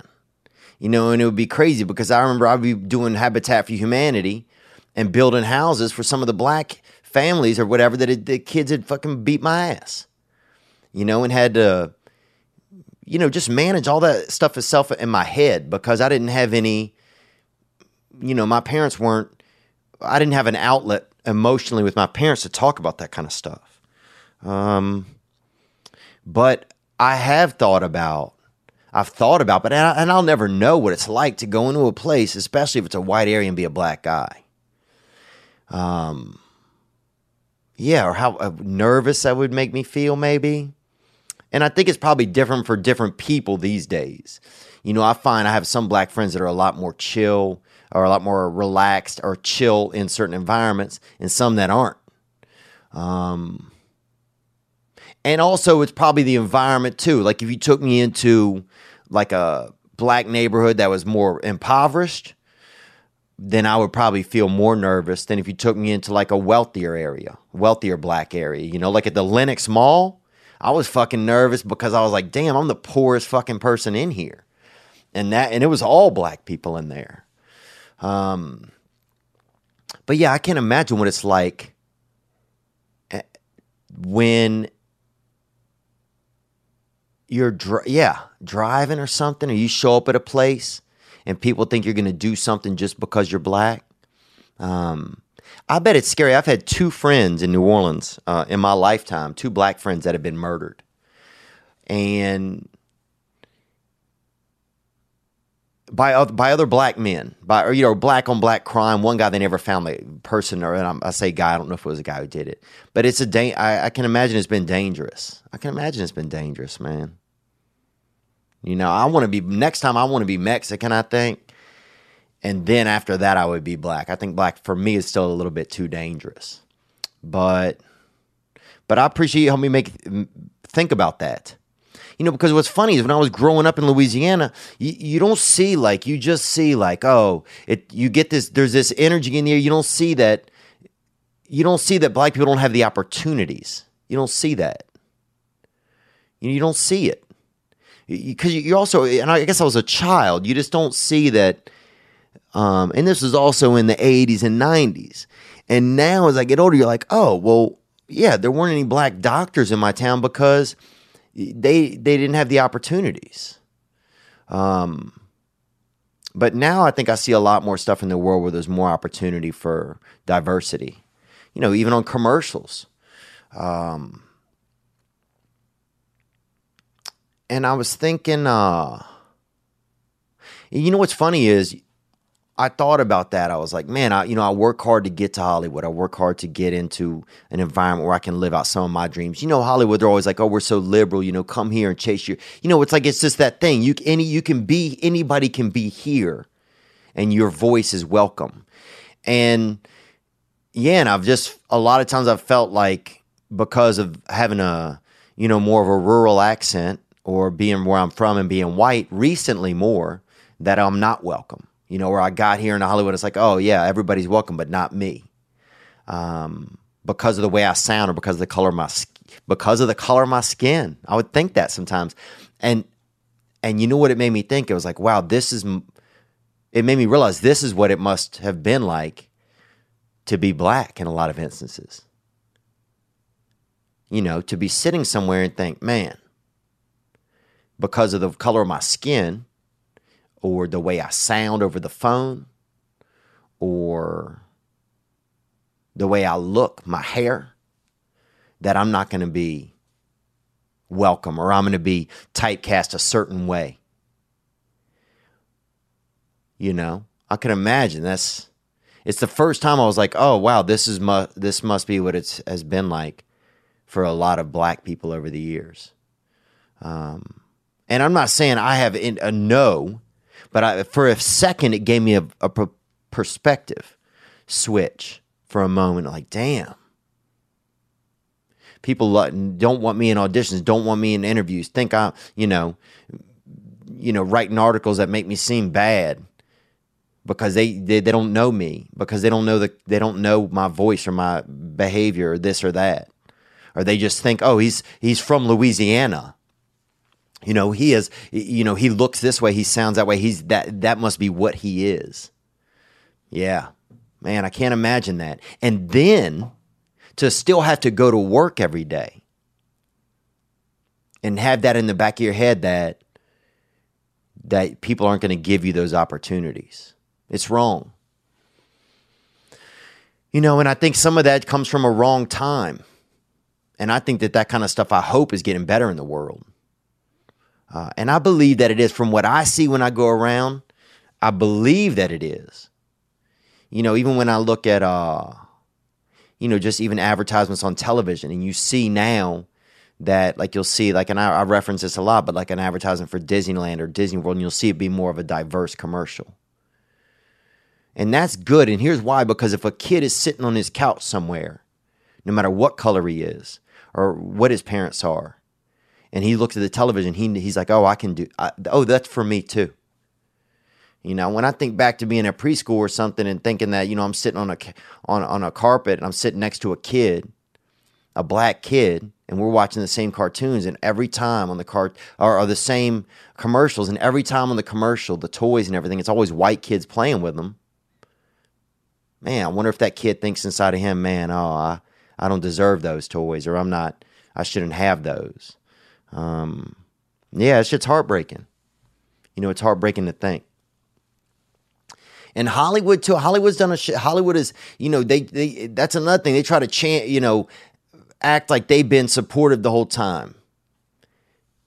You know, you look at this guy Jeffrey, what's his name recently when they, you know, they took a, someone took a picture of the man at Trader Joe's and and I think the person that took a picture of him was just like kind of shocked and then they wrote newspaper articles that made it bigger than it was, you know, the media blowing it out of proportion. But then I think back like who owns the rights to that his on-screen rights? Who owns the rights to that man? You know, if you want to, uh, sometimes I think about this, and I'm not comparing the two, but when you think of like modern day slavery or modern day ownership, you know, that shit made me, I was like, how is it, you know, this man, you're telling me that a guy who everybody in America knows from these shows, and maybe the residuals from those shows, you just don't make so much over time. And maybe because Bill Cosby went to jail and those things went off the air. But man, I saw that. I was like, who owns it? Who owns the rights? I bet you it's a white person sitting somewhere in a house in Hollywood that owns the uh, that owns the rights to this man's likeness on television. You know that fucked him over out of some bad contract 25 years ago.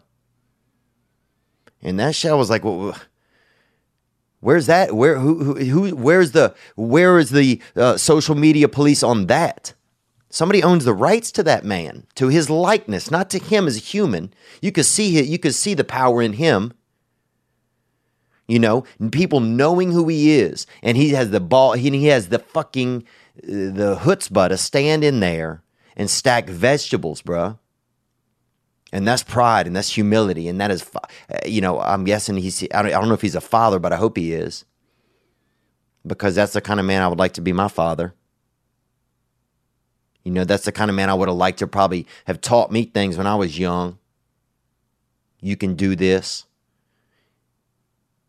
You know, you can be yourself. You don't have to look a certain way or, you know, no matter what you you can be yourself. You don't have to wear a mask. You don't have to not know who you are. You can you can fucking stand there and look somebody no matter who they are, what they're thinking of you and stack your vegetables, you know, or do your work or whatever it is. You know, clean that shit or whatever it is. You know.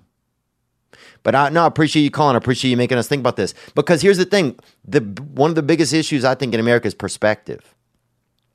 When I was young, sometimes I would see black people in my area, you know, just seem like, oh, a lot of them, they oh, they don't care. They don't care about their lives. They don't, you know, they don't uh you know they don't want they don't want to work hard they don't want to do this they don't want to do that um and you would see the kid and a lot of the kids a lot of you know i've said before a lot of the black kids in my area that by a certain age they weren't even in school after eighth grade i mean i would say 60% were out of school completely out of school and when you're young you just you don't know eh, but here not when you're when you're in that area at that time not today at that time, you'd be like, ah, well, they don't seem like they hate school. They don't care. They don't want to learn. You know, ignorant. But then once now I get older and I look and I'm able to see, like, oh, well, these, they don't, I, I know what it's like to grow up in that environment where pe- you don't have the, the, you know, the role modelship. You know, you don't have the ability, you don't have the some of the opportunity You, or you don't hate even the role modelship is what's huge. If imagine being a kid, you don't even know anybody at a certain age that's been to college. How the fuck do you think you're gonna end up going? You don't know. You don't think you're allowed at Disney World. You're not even gonna. It's not even gonna be an idea of yours to go. So yeah, I mean, it's interesting, man. I, and I like thinking about this kind of stuff, and I like the fact that I'm open to have different ideas about it, and I like the fact that you are too. Um, and I appreciate you for not judging me solely based on one sentence or on one thought. But I think that uh, that look, everybody has a different experience, and different, you know, an experience in in Oregon will be different than an experience in Louisiana, and that's another thing that I think is is people's lives are different. You know, somebody talking about racism in in one city is going to be totally different than the racism in another city. And I also think that there's too much, you can't blame just white. There's a, a great deal of uh, racist people of, of all cultures and all ethnicities black, um, Mexican. I'm sure there's hella racist in Native Americans. Dude, I know some racist black people. I know some racist white people. But I, but as long as we act like it's just a one person thing, you know, we'll, we'll, be in a tough. I think we're, we're not going to get past it. You know, I think in time we will get past. Everybody, we're also in this generation now where everything is like, you know, we have we're new to these cameras and these phones and these abilities, so it's frenetic. A lot of that's going to disappear, and will not disappear, but it's going to become part of the main the main way we are. And so I think it'll calm down some. But yeah, I don't not think that black people have had a tough time. I don't not think that. I think in some areas probably tougher than uh, in some areas tougher than others. I think just my thoughts. I might be totally fucking wrong. Probably am. But I'm not going to be afraid to talk about it. And I don't think anybody should be afraid to talk about something. Uh but yeah, if I had never gotten into it, if I'd never had the life path that I've had, different places, different things, seen stuff, I don't know if I ever would have been able to see that as clearly and been able to have, you know, uh, be able to see both side, both perspectives and different perspectives. Um, but it's fascinating. Life's fascinating, and we're here, and we're in we're in we're in a country that has a ton of opportunity, and I think that that's beautiful. And I think I think but I think we so we got to find a solution. We have to move forward. We we got to keep moving forward. But I love your attitude, man. I appreciate you calling in. All right, let's take two more calls, man, and let's shut this thing down, man. Here we go. Uh, hey, Theo. My, my name is Jimmy. Uh, I'm 21 from California, and uh, I'm a huge fan. You've been helping me get through some shit, and uh, that's kind of what I'm calling about. It's like I just want to, you know, throw it out there. Uh, Thanks for calling, Jimmy. Onward. In April, I was in a motorcycle accident that kind of put my femur through my tibia, shattered my tibia. Ooh.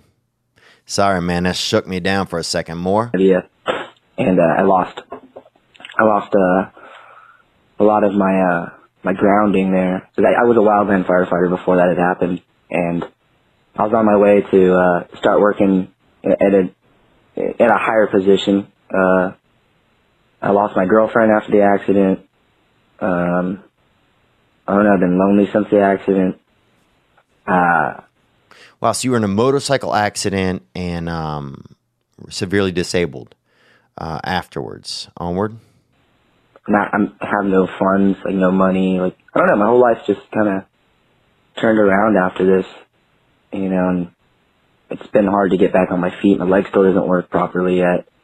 Uh, I don't know if I'll ever get back on my feet the way I was before, and I just I don't know. I'm kind of like going through an identity crisis through this whole thing, and I just want to know like your opinion on this. And I've been, I've been, uh, been drinking alone a lot lately.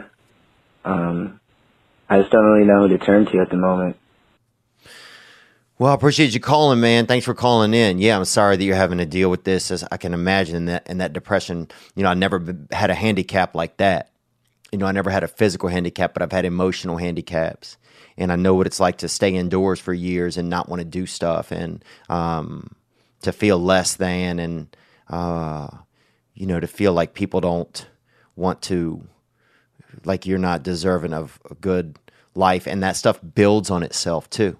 You know, uh, depression is like a moss. You know, you it, it, in the dark it builds, and indoors, it you know, in a wet indoors, when you keep you know when you keep your body like a uh, when you keep your life like a mm, like the bottom of a of a, of a of a wishing well, it gets you know moldy and mossy.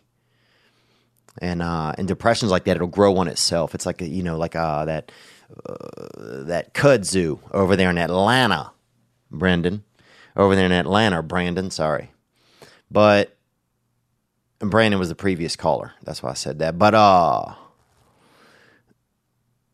but yeah, man, who to turn to?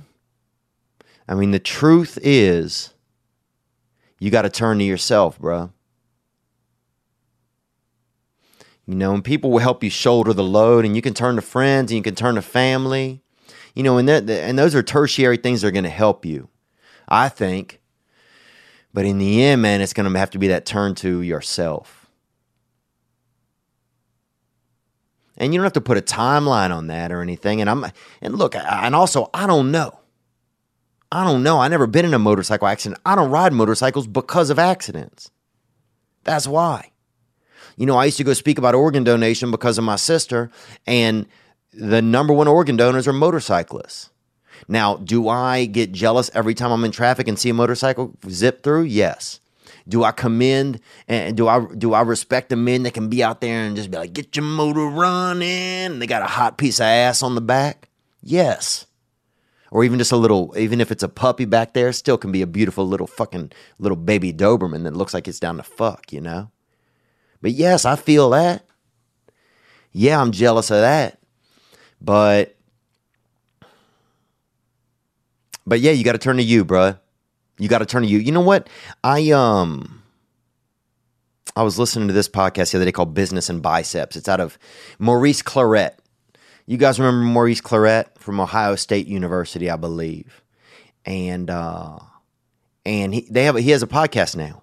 Uh, with John Fosco, you guys got to. I was just listening to it. I was just. Um, it's called Business and Biceps, but this is a clip from it that I pulled. Let me find it here because I was hoping to be able to use um, here, here we go. And we have a generation where people just feel sorry for themselves. This is uh, Maurice Clarett, and I'm not saying that this is you, but I'm trying. I'm going to try to tie these in a little bit if I can. Hold on. Or uh, John thinks his sad story is more important than Corey's sad story. I think my Everybody sad story. One. Everybody got one, bro, and don't nobody give a fuck. But you can walk around thinking that your sad story or the circumstances that you come from um, is a valid reason. Is a valid reason to justify, right? You know why you're feeling the way that you do, or somebody should give you a break. No, nobody gives a fuck, bro. It, you know what I'm saying? And and, and and and like as hard as it is to swallow for most people. And as much as we think that, you know, we should all care, I said, you know, nobody cares besides your mother. Right. You know what I'm yeah, saying? True that. And right. your pastor on Sunday, and he's getting paid to care. And that's from, uh, yeah, the podcast is called Business of Biceps, and that's Maurice Clarett. He's on there, John Foss. They got a couple of guys out there, and they are, they're, you know, they are, they're Midwestern dudes, and they're hard hitters, you know, and, um, and Maurice is talking about how nobody cares about your sad story on here and and I, I, you know I don't know I don't I'm not saying I disagree right I, I love his perspective I respect his perspective I mean this is a man who this is a man who you want to talk about the deck stacked against him in the world I mean physically no I mean when you look if you you can't I don't think you can talk about a, you know a black guy and say that physically they have the deck stacked against them that is dude, I don't know. Every time I see a, a, black, you ever seen a black guy, you know, with his shirt off, you're like, damn, that dude. It's like he's just living in a Lamborghini, you know. And you show up with your white body. It's a little, you know, it can be a little. I mean, at least my white body. But this is a man who's been through it all. This is a man who's been through it all and turned his life around, Maurice Clarett. And so to hear him say that, that, you know, nobody gives. Let's listen one more time. And we have a generation where people just feel sorry for themselves. Or uh, John thinks his sad story is more important than Corey's sad story. I think my Everybody sad story. One. Everybody got one, bro, and don't nobody give a fuck. But you can walk around thinking that your sad story or the circumstances that you come from um, Is a valid reason. is a valid reason to justify, Right. You know why you're feeling the way that you do, or somebody should give you a break. And so, you know, this doesn't pertain exactly to the motorcycle accident. Uh, but it's like, yeah, at some point we got to look to ourselves. We you got we have to look to ourselves. Because in the end it's really all you got. You know, you got a mother that cares about you hopefully, and if you don't, you got a father that cares about you hopefully, and if you don't, you have a brother or sister that does, and if you don't, then you got me. You got the rest of the this past weekenders. You know, you got I mean, you have people that will. You can find people that will, but you we have to you got to meet the world halfway. We have to. You know, like I didn't, you know, I was getting into drugs and you know getting into cocaine problems and stuff like that, and I didn't get any better until I went to get better. You know, I can't sit around you can't sit around forever and think that it's going to change. The only thing the only thing that makes change is change. That's it. Change doesn't just fucking happen. It doesn't just happen. There has to be a catalyst. And now you could sit and wait forever for a catalyst if you want. You could wait for Mother Nature to pick a lake up and bust it in the ice and, the, in the, and, and make snow. Or you can get out there and just put on some ice skates and fucking turn, the, turn your whole world into ice if you want. You can get out there. But it's one of the, you know, it's like the it's it's going to be a lot easier for you to start that fire than to sit and wait for fucking fire to show up. Come on. But I love you, man, and I hope that um, you know, I haven't never had that uh, physical impairment, and I can't imagine what it's like. But I hope that you feel better. And I wasn't trying to be mean or anything, but you know, I don't want you sitting there feeling bad, and I don't really know other any other way to inspire you from here, or any other way to be supportive than by saying fucking get going. And you sound like a nice fucking dude. You sound like a good person. And I think that the world needs you, bruh. Because there's some shady fucks out there. Gang, bruh. Let's take one more call. What up, Theo? It's your boy Jordan from Mobile, Alabama. What's up, Jordan, down there in Mobile? And that's uh that's at Alabama. God dang, that Crimson Tide is good, aren't they? They are just they are good. Onward. Calling to let you know who listened. Yeah, um, when I was 17, I had a boy, my first and only child. At 18, I got married. And then not long after that, I got uh, paralyzed from the neck down from getting caught up in a mosh pit. Kind of messed things up for me. I was up in the hospital for six months. Jesus, man. I'm sorry to hear that, brother. Uh and dude, shout out to anybody that was ever injured in mosh pits in the 90s. I can't dude, I rem there would you there'd be a band in town who would be like Electric Puppy Corpse and you'd be like, "What?" You'd be like it would be like uh Dick Down Falcons and they're playing tonight at the fucking crispy uh, crust hole. And you go in and it would all it would be would be a mosh pit. It was six or seven bad musicians and a at one time i remember going to one everybody played the drums. Nobody even sang it was seven guys all on drums. Three guys were on the same drum set from different angles. And it was one guy screaming in the corner. I think something was actually wrong with him. I think his leg was trapped in something. And then it was uh it was some guys, and then it was just people mosh pitting. And mosh pitting, it was back in the day, it would just be people fighting indoors somewhere, and it was kind of sanctioned by music. Like the music was the referee. When the music would slow down, that's when the, the fighting would stop, and you'd pull the bloody people out and whatever, and put people's teeth back in. I remember putting somebody's fucking molar in the back, not even mine, but it took. And I remember one dude, he would light his hands on fire and just come rolling through the mosh pit. By the end of the night, his fucking he would just have smoke coming off the ends of his arms. Mosh, I can't. Shout out to everybody who's been injured and handicapped mentally and physically from mosh pits in the '90s, dude. I salute you. Uh, you know, it was a it was an insane time. You'd be like, come see, uh, jaundice. It'd be like jaundice piss toasters. They're playing tonight at the Holiday Inn. You're like, come see, um, come see, uh, unseparated twins, gasoline, fire fuck. Oh, they're playing, uh, uh, you know, at that abandoned shed next to the Ramada. And you go in there, no lights, people beating each other in the dark to drums and viol- and someone screaming into a microphone for help. And that was, that was, I think they called it mosh pitting. But shout out, onward.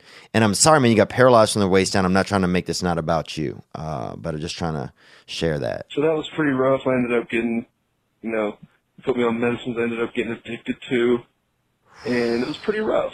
And I know a lot of people that call in deal with anxiety and depression, and I've dealt with that due to this injury. And I've finally come through it. I'm off of all the medicines. I've learned to walk again. Wow. Dude, this is awesome, man. And our producer, thank this is a great call. This is a great call. Uh, congratulations, bro. God, I can't even imagine not being able to move. And then they put you on painkillers that are highly addictive. You didn't stand a chance, man, I don't think. Onward. And it wasn't easy, but I just want to get the message out there that it is possible to change your attitude and even when life throws crazy things at you, just, you know, stick with it and keep moving because that's what it's all about. If you stay down and out, you ain't going to get better. So, Mm. Man, this is crazy uh, because uh you know, we might just stop after this because this is um yeah, man. You know, it's tough. Look, coming from you, that's what I need to hear. You know, I've been dealing with just some little things myself here and there, but it's been making me feel just uncertain and unsure. You know, and sometimes even when things are going well, there's something inside of me that wants to fuck them all up. But man,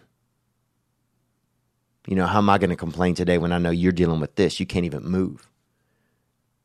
And now you can. And now you're back, bruh. Now you trick or treating again, son. You trick or treating, bro. You was that coal miner in the wheelchair, and now you that fucking. Now you're pregnant Selena, bruh. Now you about to deliver in this world. Let's hear more. why not just try to look forward and do the best you can do? And yeah, I really don't know what else to say other than roll tide. Love you, man. and uh keep it up. Man, when a guy who can, who was handicapped from the waist down, and he's telling me, uh, to keep it up. He's he's calling to encourage me. Wow. Uh, uh, thanks, man. I needed that, dude. I mean, how big is that? That he, you know, that's his situation. He's thinking about moving forward. How do we move forward? How do you move forward when you are paralyzed? You know, when you are uh, addicted. This fucking guy, that's one guy right there in Alabama. You know, a place that's tough to live. I don't care what color you are or what, uh, if you have a head or you don't have arms or whatever, you're in a wheelchair, you're electrocuted, you fucking have wings poking out of your back. You're like Daniel, you're a damn hoof boy. You know, your daddy turned you into a fucking little deer. You know, it's a tough look. That's a tough, tough, tough, tough, tough, tough, tough existence that this man has had. And he's moving forward, bro. I love it. I love it, man. Man, I'm happy to be here to be a part of this.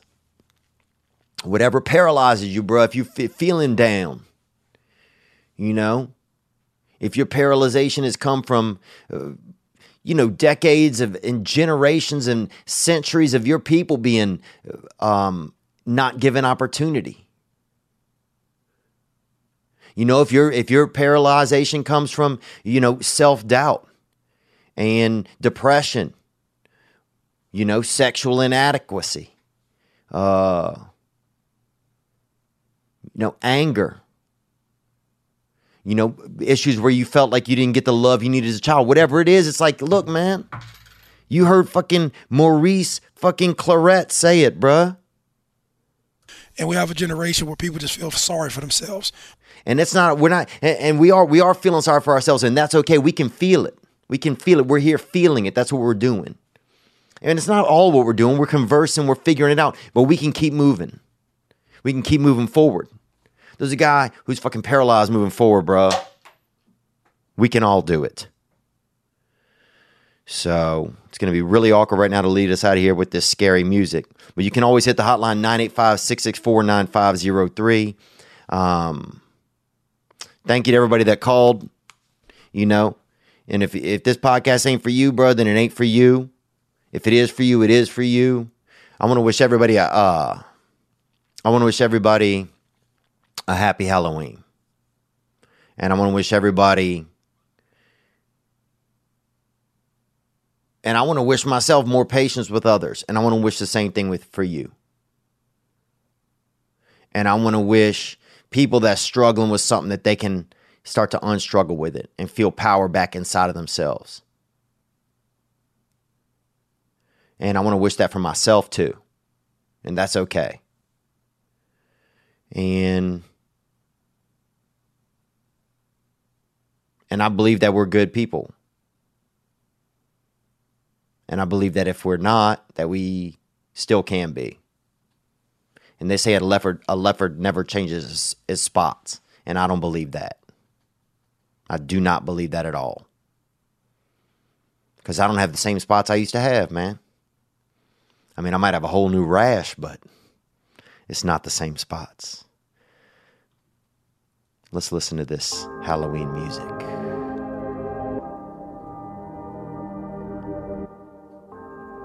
And that's not good enough. Awkward way to end the episode, but that's life, boys. Sometimes it's good, sometimes it's weird, sometimes it's whatever. As always, you can hit the hotline 985 664 9503. I want to thank you to everyone that called in. I'm very grateful to have callers that care uh, enough to A, share their lives, and B, um,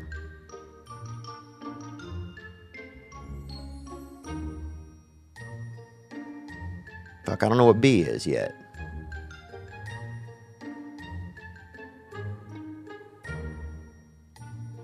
And, and B, share their thoughts. Yeah, share their lives and their thoughts. I'm grateful for that. Ooh.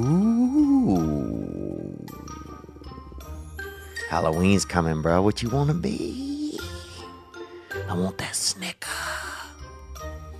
I want that snicker. Ooh, sometime I, now I would settle for a little baby Ruth. God damn, bruh. A baby Ruth, bruh. I don't know who Baby Ruth is, man, but I want to put that little bad girl in my mouth. You feel me, gang, gang? See if this is scary. You guys be good to yourselves, man. You probably deserve it. And thank you guys for being here with me this week. Uh, I'll see you guys um, on Thursday's episode.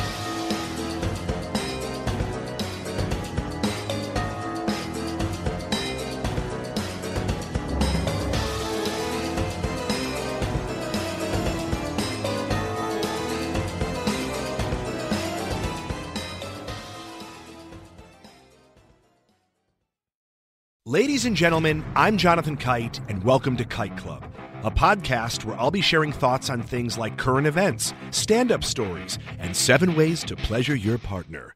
The answer may shock you. Sometimes I'll interview my friends, sometimes I won't. And as always, I'll be joined by the voices in my head. You have three new voice messages. A lot of people are talking about Kite Club. I've been talking about Kite Club for so long, longer than anybody else. So great. Hey, sweetheart, here's the deal. Anyone who doesn't listen to Kite Club is a dodgy bloody wanker. Do you know what I mean? Hi, I'll take a quarter pounder with cheese and a McFlurry. Sorry, sir, but our ice cream machine is broken. Oh, no!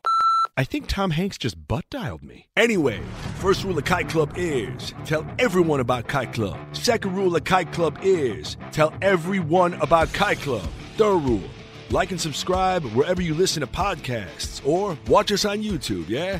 And yes, don't worry, my Brad Pitt impression will get better.